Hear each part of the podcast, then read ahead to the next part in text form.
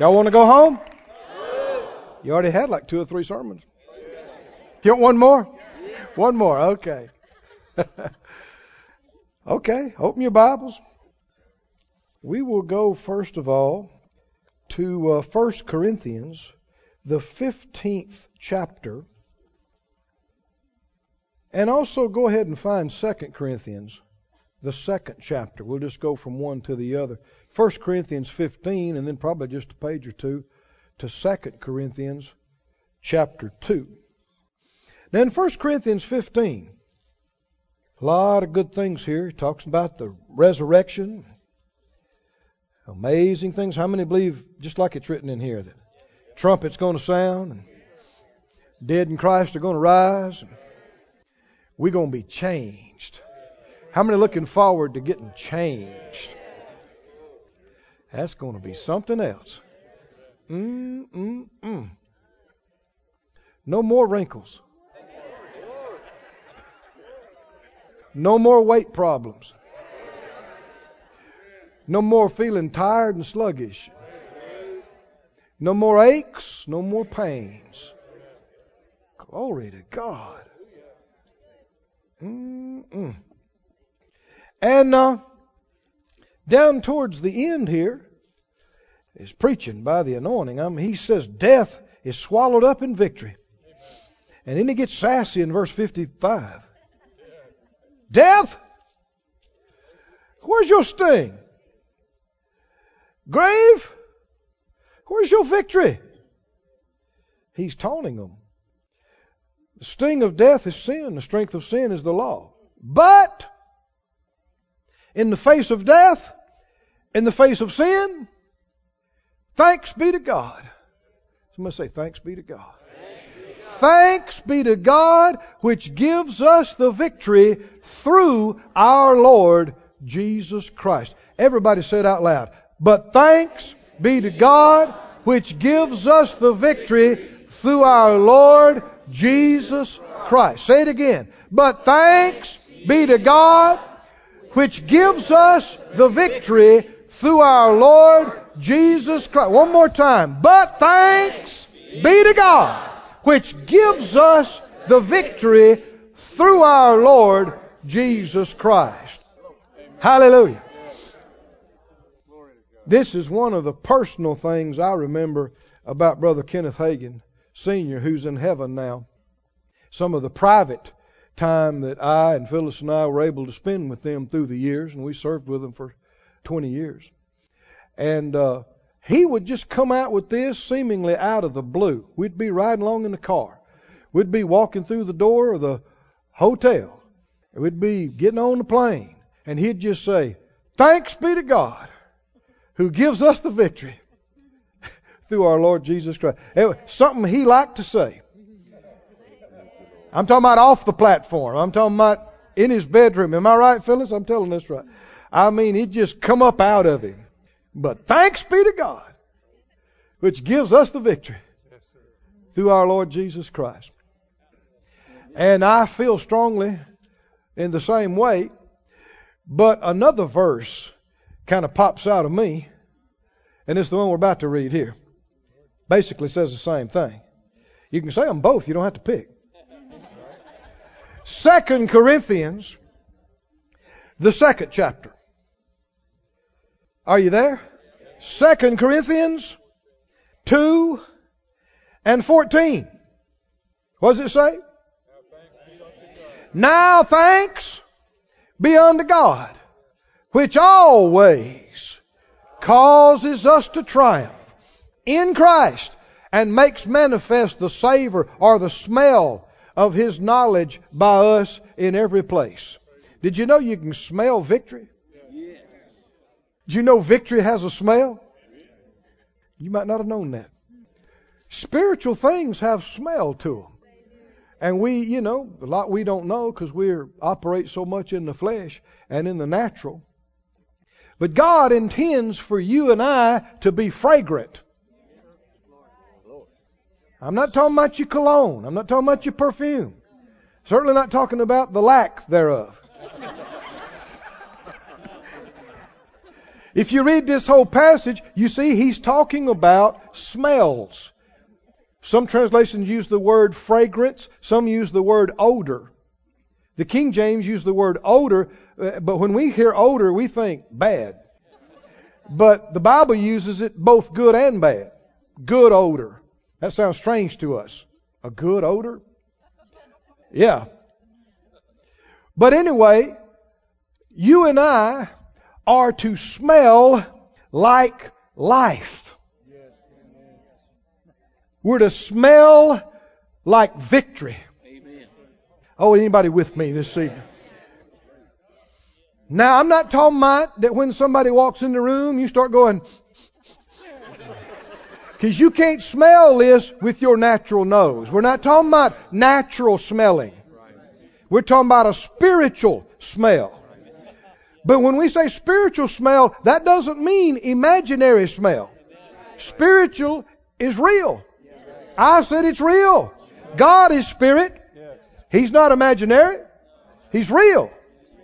You are a spirit. Not that you have a spirit. You are a spirit.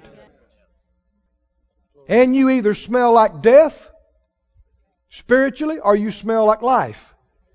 You smell like depression and defeat, or you smell like victory. You smell old and stale, or you smell like new life. Newness of life and victory. Amen. Somebody said, "What's that you wearing? Man, what's that you got on?" That's an O de victory.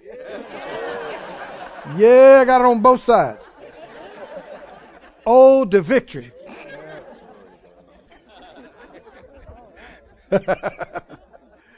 Now we can shout about that and be happy about that.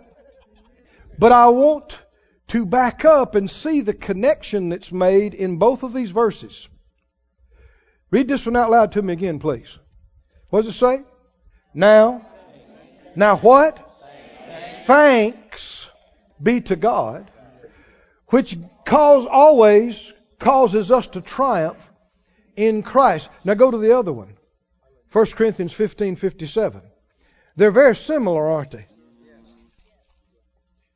What does it say?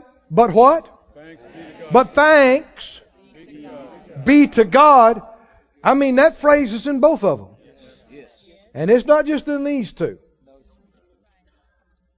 Thanks be to God. Say it out loud. Thanks be to God. Be to God. Say it again. Thanks be to God.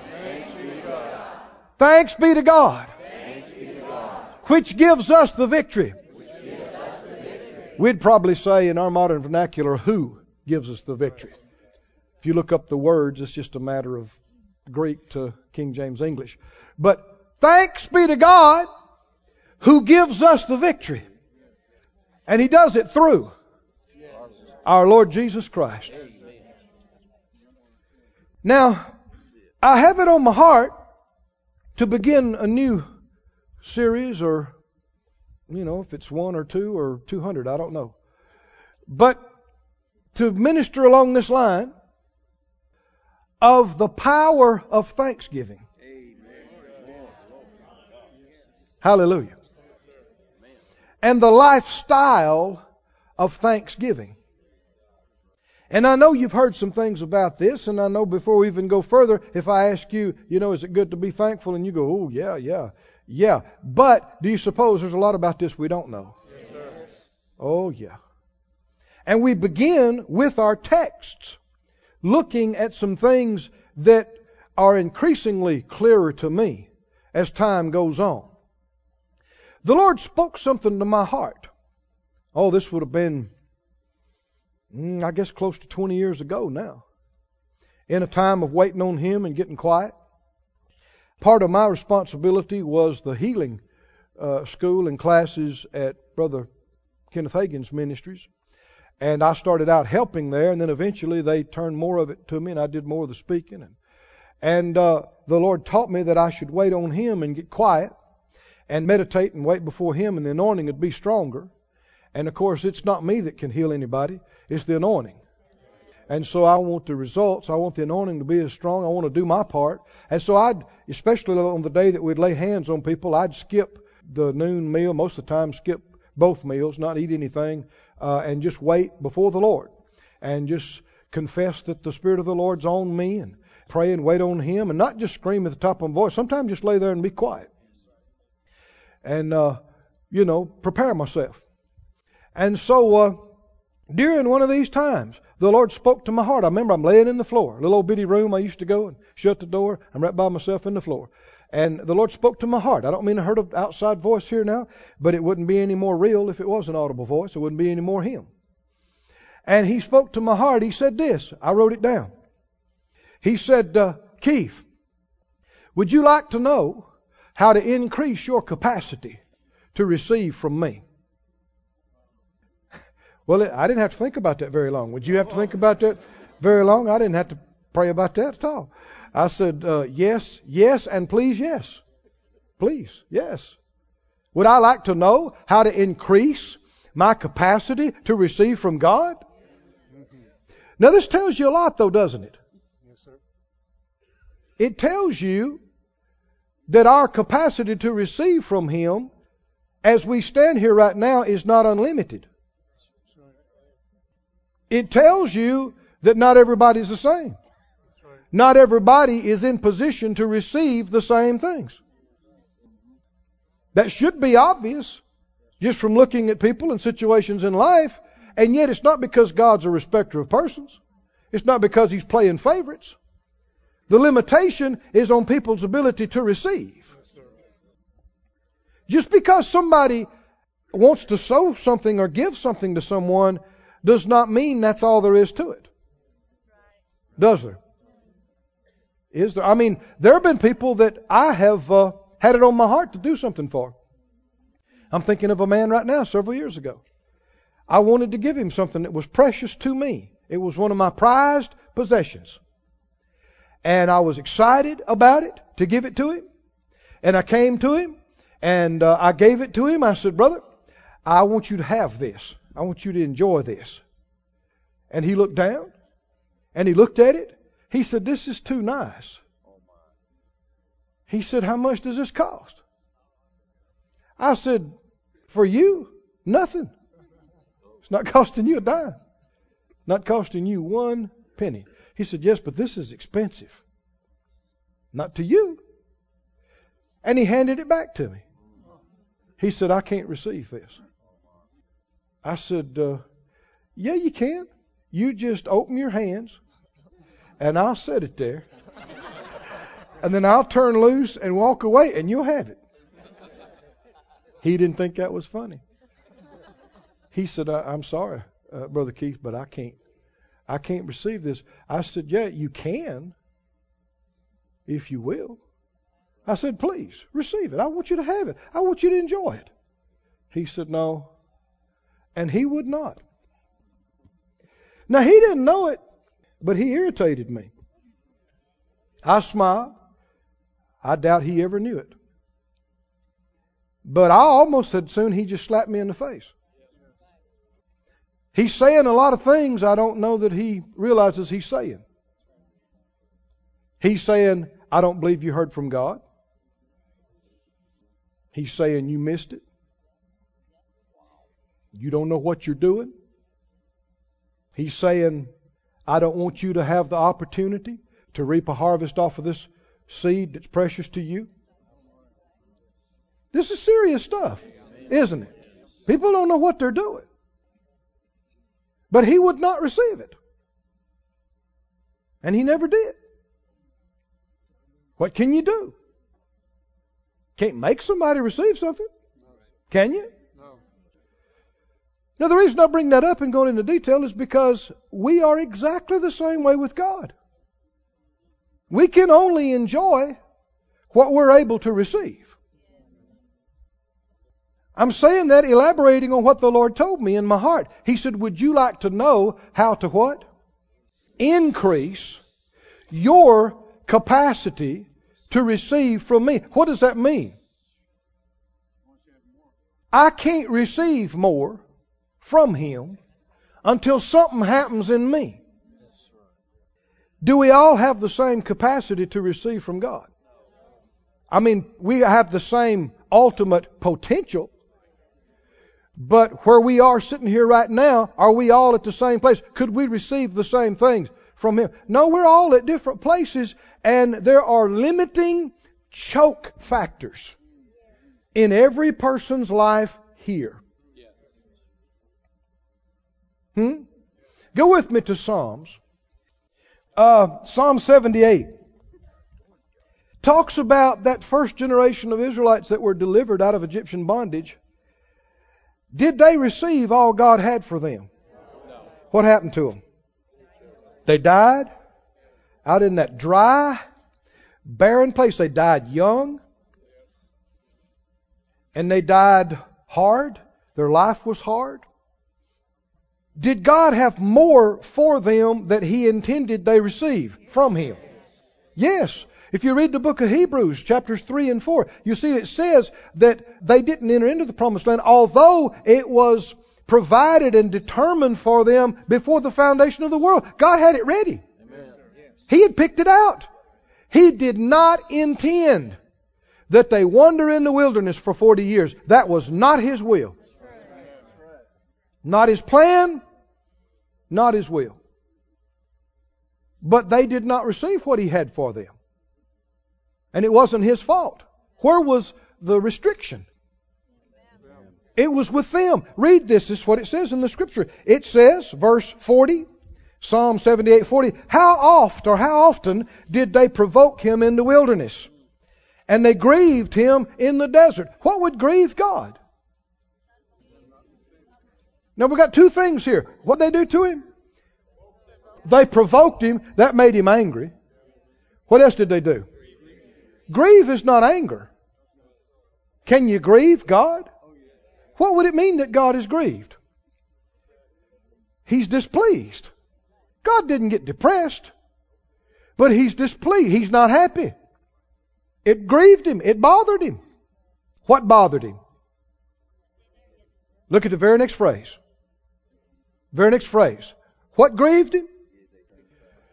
They turned back and they tempted God. And in doing that, what did they do?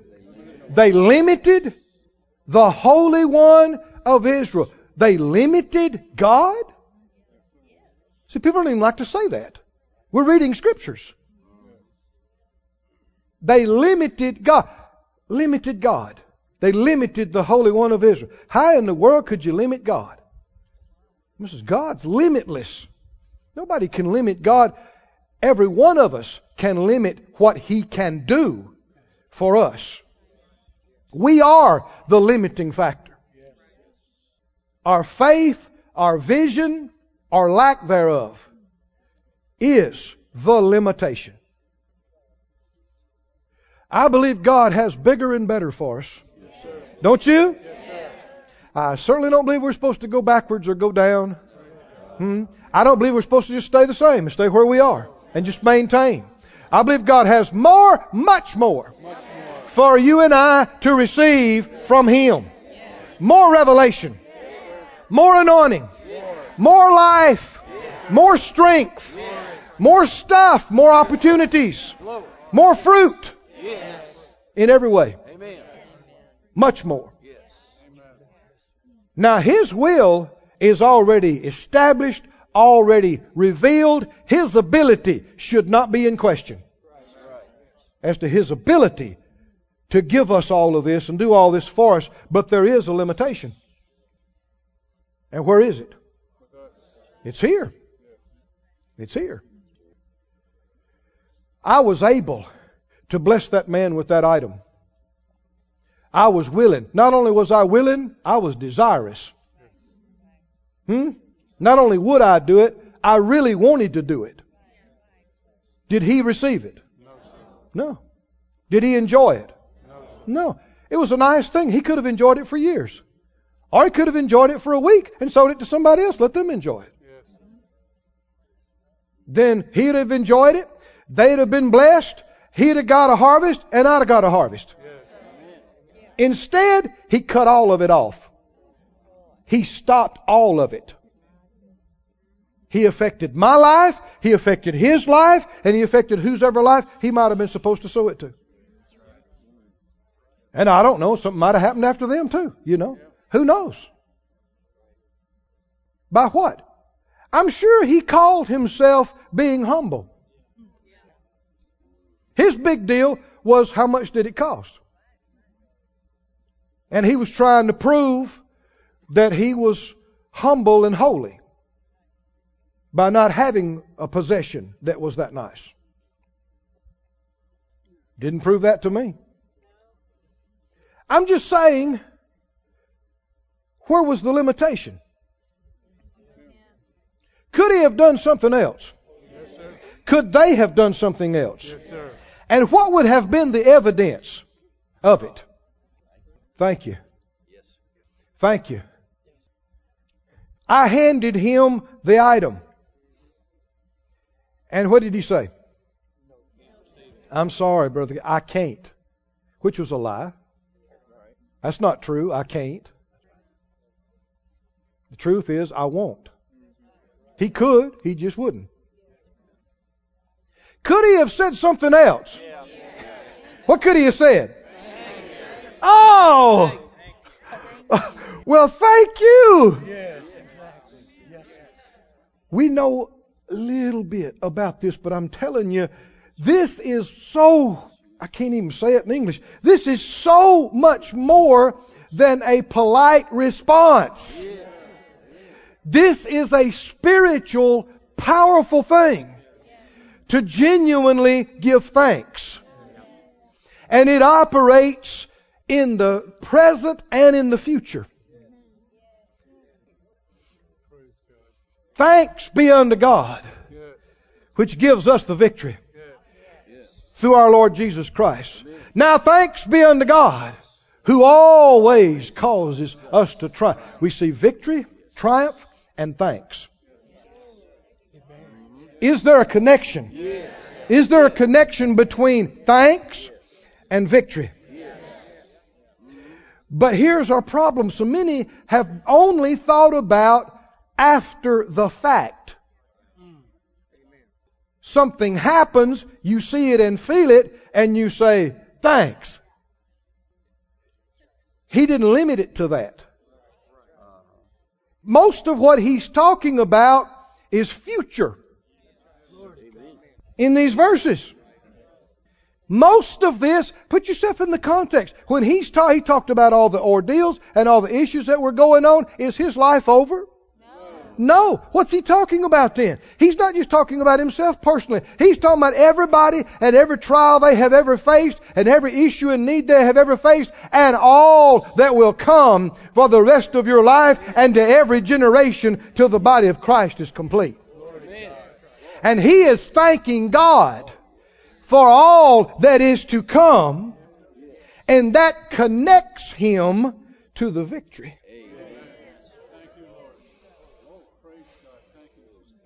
Glory to God. Now let me give you an example here. What we're talking about is faith,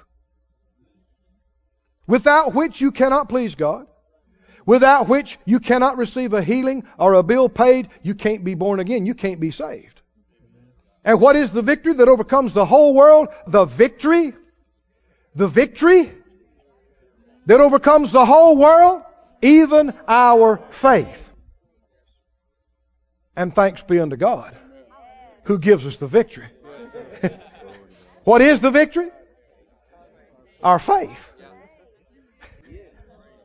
Thanks be unto God, who gives us the victory, which is our faith, which is the victory. If you've known me for years, this happened just recently on a situation. I called somebody, and the Lord had dealt with me. I had looked at it for some time. I knew it was right. And I said, asked them a little bit about the situation, and they knew what they were believing for. They didn't hum-haw around. They knew I didn't play games, and they didn't either. I said, what are you believing for on this? Pop, pop, pop, pop, pop. I said, that's what I thought. Glory to God. It'll be there in a few days. Now, What if he had said, well, we'll see. We'll see. And he's going to reserve his thanks until the check clears.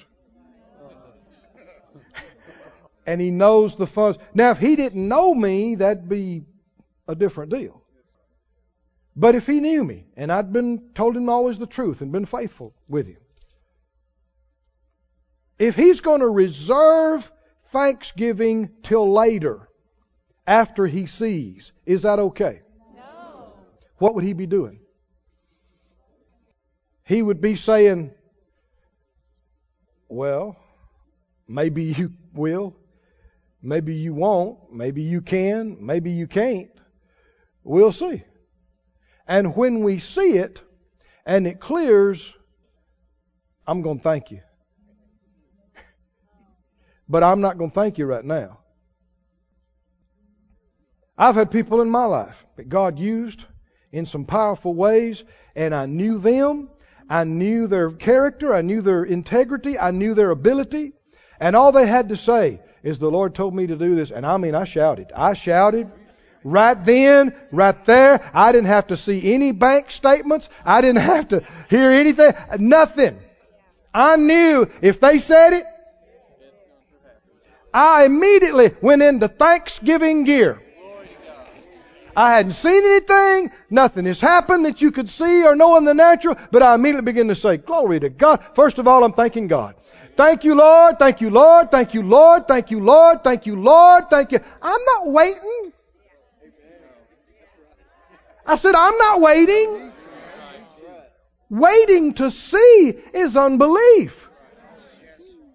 You're not putting any stock in their character or in their integrity. You're not trusting anything. We've learned through some social training. Some people haven't learned it nowadays, but a lot of us were taught, say thank you. Say thank you. But do we know the power of saying thank you before?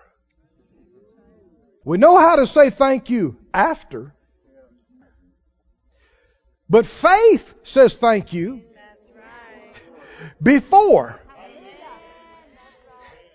What are you waiting on to get on with your life? What are you waiting on to kick into the thanksgiving? If you believe what he said, if you believe what he told you, then the time to give thanks is right now when he said it. Yes, sir. Right now. Yes. And friend, this is a spiritual force. It puts things in motion that connects you to the victory. This is a release of your faith. Doc Horton and Jerry Horton were here, a few months ago.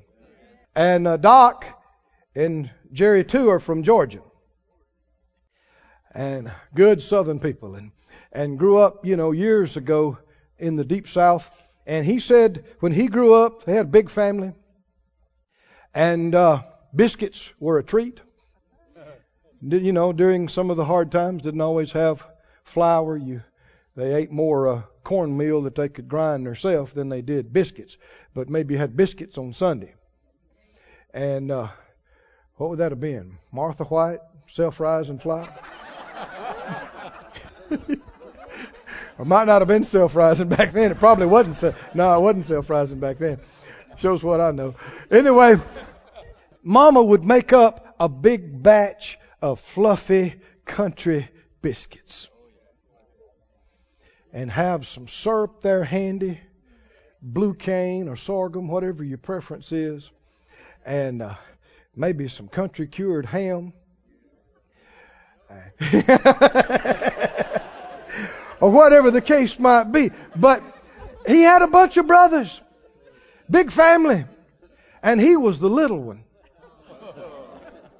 And sometimes the biscuits would run out before everybody got one. But there was a rule in his family. He even wrote a book about it. And the title is, Thank You for the Biscuit.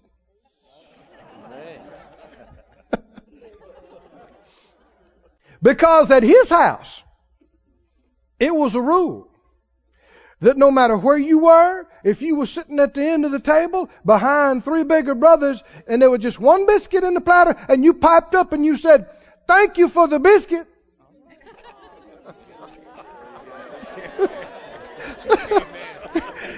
It was your biscuit. Nobody could touch it. They didn't call it first. You didn't have to have it in your hand. All you had to do was say, thank you for the biscuit. Anybody know how to get the biscuit? Come on, help me out. How do you? Thank you. Yeah, but you ain't got no biscuit. You don't see a clue how to get a biscuit. 9 people tween you and the last biscuit. How do you get? Come on, how do you get? How do you? Thank you. Thank you for the biscuit. Yeah. Yeah. The reason he tells it and talks about it, because it is a principle of God. That's how he operates. How many understand? God's not the author of confusion. He's preparing a table right now, isn't he?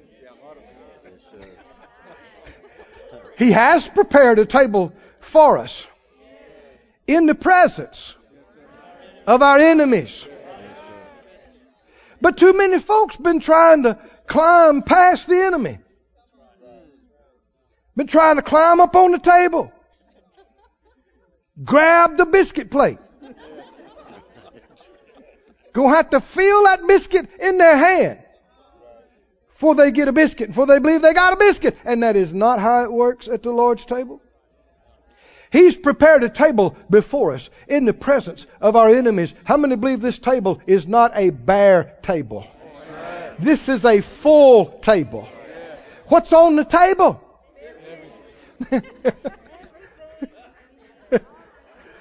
We know one thing that's on the table is bread. Amen. Jesus called healing the children's bread, didn't he? Amen.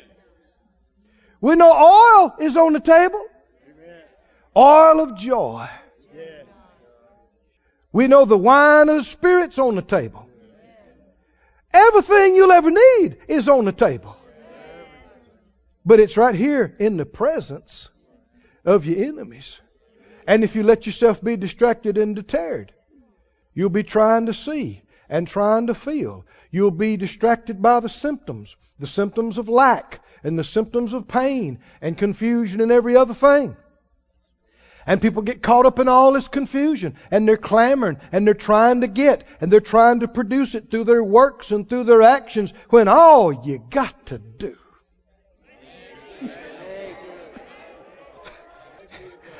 I don't care if it looks like it's 10 miles between you and the biscuit. And like it ain't no way you could ever get to that biscuit. All you got to do is lean back. Don't even have to yell. All you got to do is say, thank you for the biscuit. Yes, I do. Lord, I don't have to see a biscuit. I don't have to smell a biscuit. Thank you.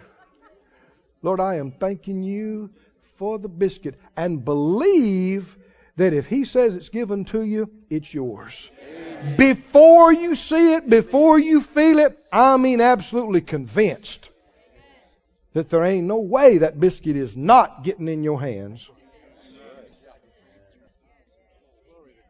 Somebody say, thank you. Thank you. Say it again. Thank you. Thank you. Thank you. Thank you. Thank you. Glory to God. Where are you right now? Psalms. Go with me, please, to 1 Samuel, the 1st chapter. And Mark 1. 1 Samuel 1 and Mark 1. There is a phrase that Jesus used repeatedly, and you find it used by men of God in the Old Testament as well. When I say it, you'll recognize it immediately. It is this: go thy way. You ever heard that before?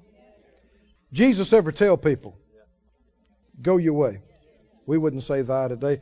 Go your way. Or get on your way. What does that mean? It doesn't mean hang around and wait. Does it? What does it mean? Go your way. Get on your way. Get on with it. In 1 Samuel 1, I want us to look at this. 1 Samuel 1 tells the story of a woman who became Samuel's mother through a miracle. Her name was Hannah, wasn't it? She wanted a baby, didn't she? She wanted a baby about as bad as any woman ever wanted a baby. But she couldn't have a baby. Couldn't conceive. Had a good husband. Loved him. He loved her. But they couldn't conceive. And she just felt like her life was not enough to live.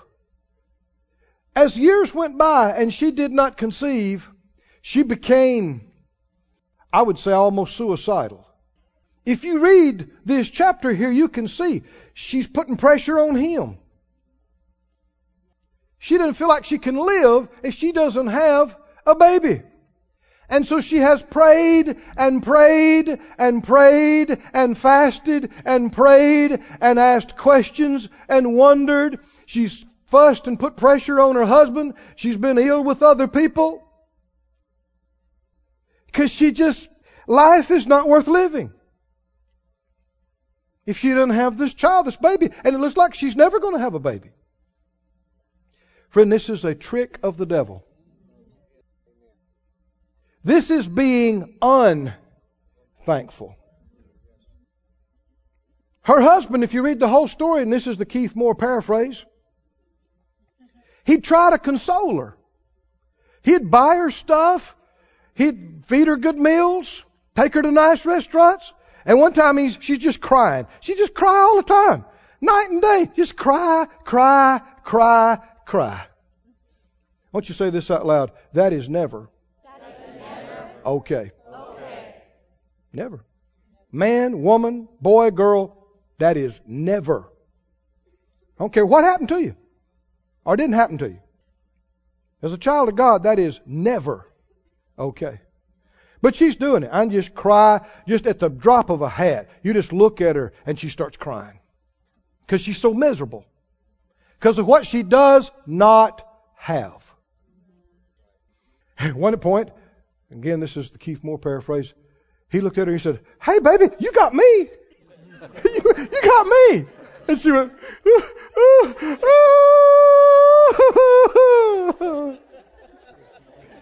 just would not quit crying. I mean, nobody is enjoying life because she don't have a baby. The house is like a cloud over it. And you might start to go outside and do something, begin to be a little happy, and she walks out the door and you look at her and she goes,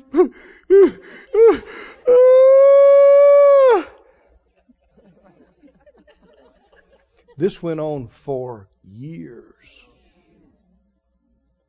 And tell me why. Why is it going on? Because of something she does not have. Is there a place between thankful and unthankful? This is revelation. The Lord asked me this question this afternoon. Is there a place between thankful and unthankful? Can you be neither thankful or unthankful. You're just in the middle here somewhere. Is there a place where you're not thankful, but you're not unthankful? No, sir.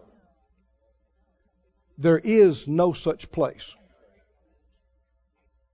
If you're not thankful, you are unthankful. I said, if you're not thankful, what are you? Is that okay? No. She's got her health. She's got a good man. She's got a nice house. She eats good. She lives good. She's got a covenant with God. Or are y'all listening to me? And what does all that mean to her? Nothing. She is not enjoying or appreciating any of it because of this one thing she doesn't have. And this lasted for years. And then came a breakthrough. Anybody interested in the breakthrough? Now just look straight ahead. Don't look to the side. Don't look. Don't look at your spouse right now. Don't look at your family and friends and sister. Look right here. That's it. Just I said, I thought you was reading about something. No, I was reading about Hannah. Not somebody you know.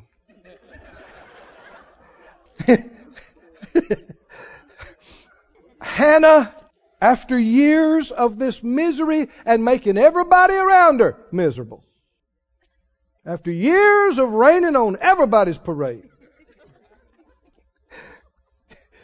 she's in the temple praying again. Of course, now, you know, she felt like she's a real spiritual woman. She goes to the temple all the time, and man, she prays. Oh, Lord, this woman prays night and day. And missing God. Friend, there is no excuse to be like this. I don't care what happened to you. I don't care what happened. It doesn't matter what happened to you. It doesn't excuse this kind of behavior or what you don't have. Here's where her breakthrough came. She's in the temple again, praying and wailing, crying and wailing, wailing and crying. Same kind of thing goes on today. So many people, when they start praying, listen to the tone. Listen to the tone. Oh, God. Oh, Jesus. Oh. Why talk to the Lord like that? Why? Do you know who you're talking to? The Bible said, come wailing before the throne of grace. Come sobbing before the throne of grace. Come complaining. Now tell me what it said. Come with your head up. Come with some pep in your step. Realize where you are. Who you talking to. He don't want to hear you wail and act pitiful. What does he want to hear out of you? Faith. I'm going to jump ahead of myself here a little bit. Faith never feels sorry for itself. Never.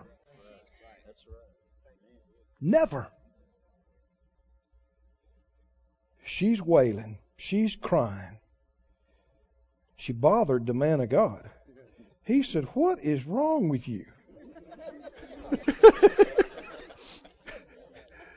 Are you drunk?" I'm not making this up, am I? Are you drunk? Or just crazy? What? See, she thought she's spiritual. She just has to have what God has for her. And she knows it has a baby, and I know it's the plan of God, and I can't get it. Not spiritual. I don't care if you prayed and quoted 500 scriptures. Not spiritual. Something I don't care for. Some of our modern situations, you'll see some people that are teaching the youth to beg and be desperate. Get on the floor and scream and beg and cry out for God. Where's the faith in that? And without faith, it is impossible for God to be pleased with any such stuff. Now, I know sometimes your heart might be touched and you may feel bad about something you've done and you may need to repent, but it shouldn't last very long until you get to victory. Right. And if you got an issue, you pray through.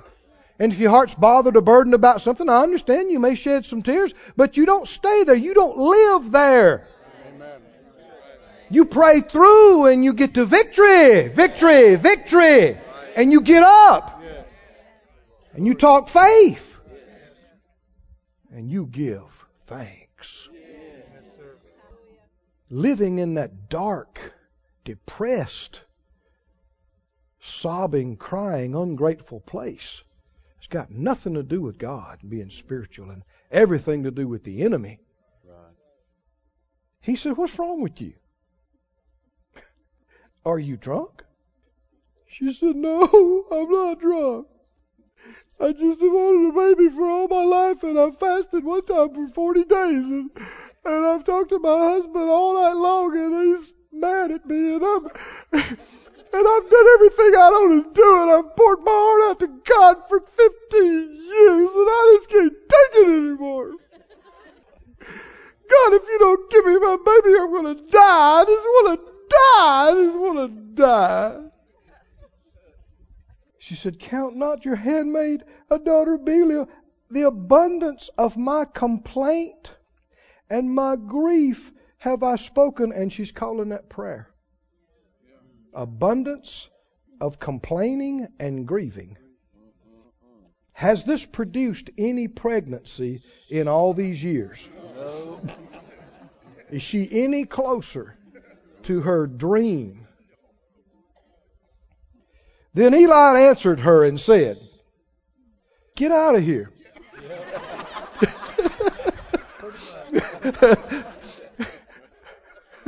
What does go mean? It don't mean stay. It don't mean stay and cry and use up all my Kleenexes. What is it? What does it mean? What does go mean? Go. What did Jesus tell people over and over again? Go your way. Go your way. Go in peace. And the God of Israel grant you your petition that you have asked of Him. And she took that as the Lord talking to her. Which it was.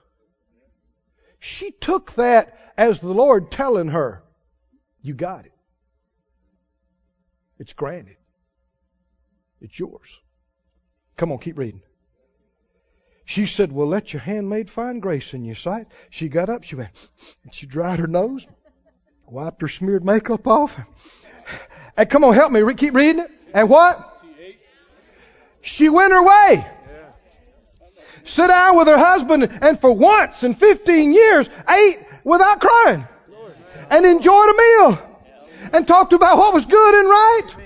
And her countenance was no more sad. No more sad. What happened? She believes it has happened. She's done praying. She's done crying. Get to it. Get on with your life. No more sad. Be happy. And you know what goes with this. If you believe God granted what you've been hungry for all these years, what are you going to say? You're going to be saying, "Thank you." And in just a few months, it came to pass when the time was come, after Hannah had conceived, she bore a son and called his name Samuel. It happened. When she quit crying, she quit focusing on what she didn't have, it came to pass. Now, without taking all the time to do it, let me just remind you. Jesus said in Matthew 8 to the centurion, "Go your way, and as you have believed, so be it done unto you." If he believed it, what do you think he was doing as he was leaving and going on his way? Thank you, Lord. Thank you, Lord. He said in Mark 1, he said concerning the lepers, "Go your way and show yourself to the priest and offer for your cleansing the things that Moses commanded." You know what happened as those lepers went their way? What happened? As they went their way, what happened? And what happened with this guy, the one that came back? What did he come back to do? To give thanks to God. And Jesus made remark, he said, "Where's the other ones?" Is this key to them having full victory and retaining their victory? Yes. Is there a connection between thanksgiving and victory? Yes. Not just saying thank you after something has occurred, but is it faith? Is it faith to believe and quit struggling and crying and quit trying and begging and just say, "Thank you, Lord. Oh, thank you, thank you. Thank you, thank you, thank you." Jesus operated this way. I won't take the time to go into it. But Jesus, when they got all these people spread all over the hillside and they don't have anything to eat, he takes that little boy's lunch. What does he do? He lifts it up. He's not just thanking God for this little lunch. He's thanking God for the meeting of all these needs before anything has ever happened. And when he's standing out there in front of Lazarus' tomb, staring death right in the face. Come on, what did he do? What's the first thing he did? He lifted up his voice. He said, "Father, I want to thank you." He hadn't seen anything. Hadn't felt anything. They're all still crying, aren't they? Over what they don't have. He's standing out there in the cemetery. The smell of death all around. Listen to how he prays. "Father, I thank you for hearing me." What did he say? What's happened?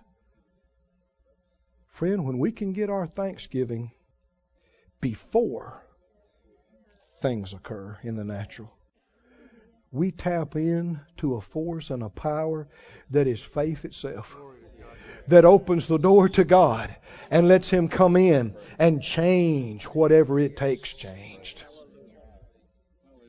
Stand on your feet right now, everybody. Let's act on it. Is there something you haven't had? Is there something that's made you sad because you couldn't do it? Or you didn't have it? Did you cry? Have you felt bad? Have you been down? Have you felt sorry for yourself? Well, you see where it's gotten you. All of us have missed it in these areas, made mistakes, but we should be learning better by now. Right? We should be growing. We should be developing. Something changed in her. She believed God had heard her. She believed God had spoken to her, and she was no more sad. Instead, obviously, she began to be thankful. We see Jesus expressing this principle over and over. So what are we going to do? What are we going to do? We're going to quit crying. We're going to quit feeling sorry for ourselves. Come on, what are we going to do? We are going to thank God for everything that has happened. We are going to thank God for every good thing we are enjoying right now. But we are also going to powerfully thank God for everything that He has provided for us and endeavoring to get to us, because it will enlarge our capacity to receive from Him. It'll change us. We're not just out of a religious habit going around saying, "Thank you, Lord, thank you, Lord, thank you, Lord." When we really do it in faith and do it out of our heart, it's doing something on the inside of us. It's affecting us so that it's enabling us to change so we can receive what He's already given to us and wanted us to have all the time. Right now, everybody, close your eyes. Everybody, close your eyes and lift up your voice and say thank you. Come on your own. Just begin to say, "Thank you, Lord. Lord, I thank you for everything you have done for us. You have been so good, so good, so exceedingly good. Oh, I worship you, and I thank you. I thank you. I thank you. I thank you. I thank you. I thank you. I thank you. You have provided everything we'll ever need and every good desire. I thank you for satisfying my soul. I thank you for enabling me to have every need met. I thank you. I thank you. I thank you. I thank you. I thank you. I thank you. Say it out loud with me, everybody. Close your eyes. Say it out loud. Thank you, Lord. For being so good to me. You've done so much. You've given me so much. And I am thankful. I'm also thankful for everything you've already provided for me that I've not yet enjoyed. I am confident you will cause me to be completely fulfilled, completely satisfied. Yes, you will do exceeding abundantly above everything I ever thought or desired or asked for. It is coming to pass. It'll surely come to pass. I will not come short. I'll not be left behind. I will not lack any good thing. But I will be perfect and entire, wanting nothing, lacking nothing. Thank you. Thank you. Thank you. Thank you. This ministry has been brought to you today, free of charge, by the partners of More Life Ministries and Faith Life Church. If you would like to help send this word to others at no charge, you can become a word sender today. For more information, visit our website at morelife.org.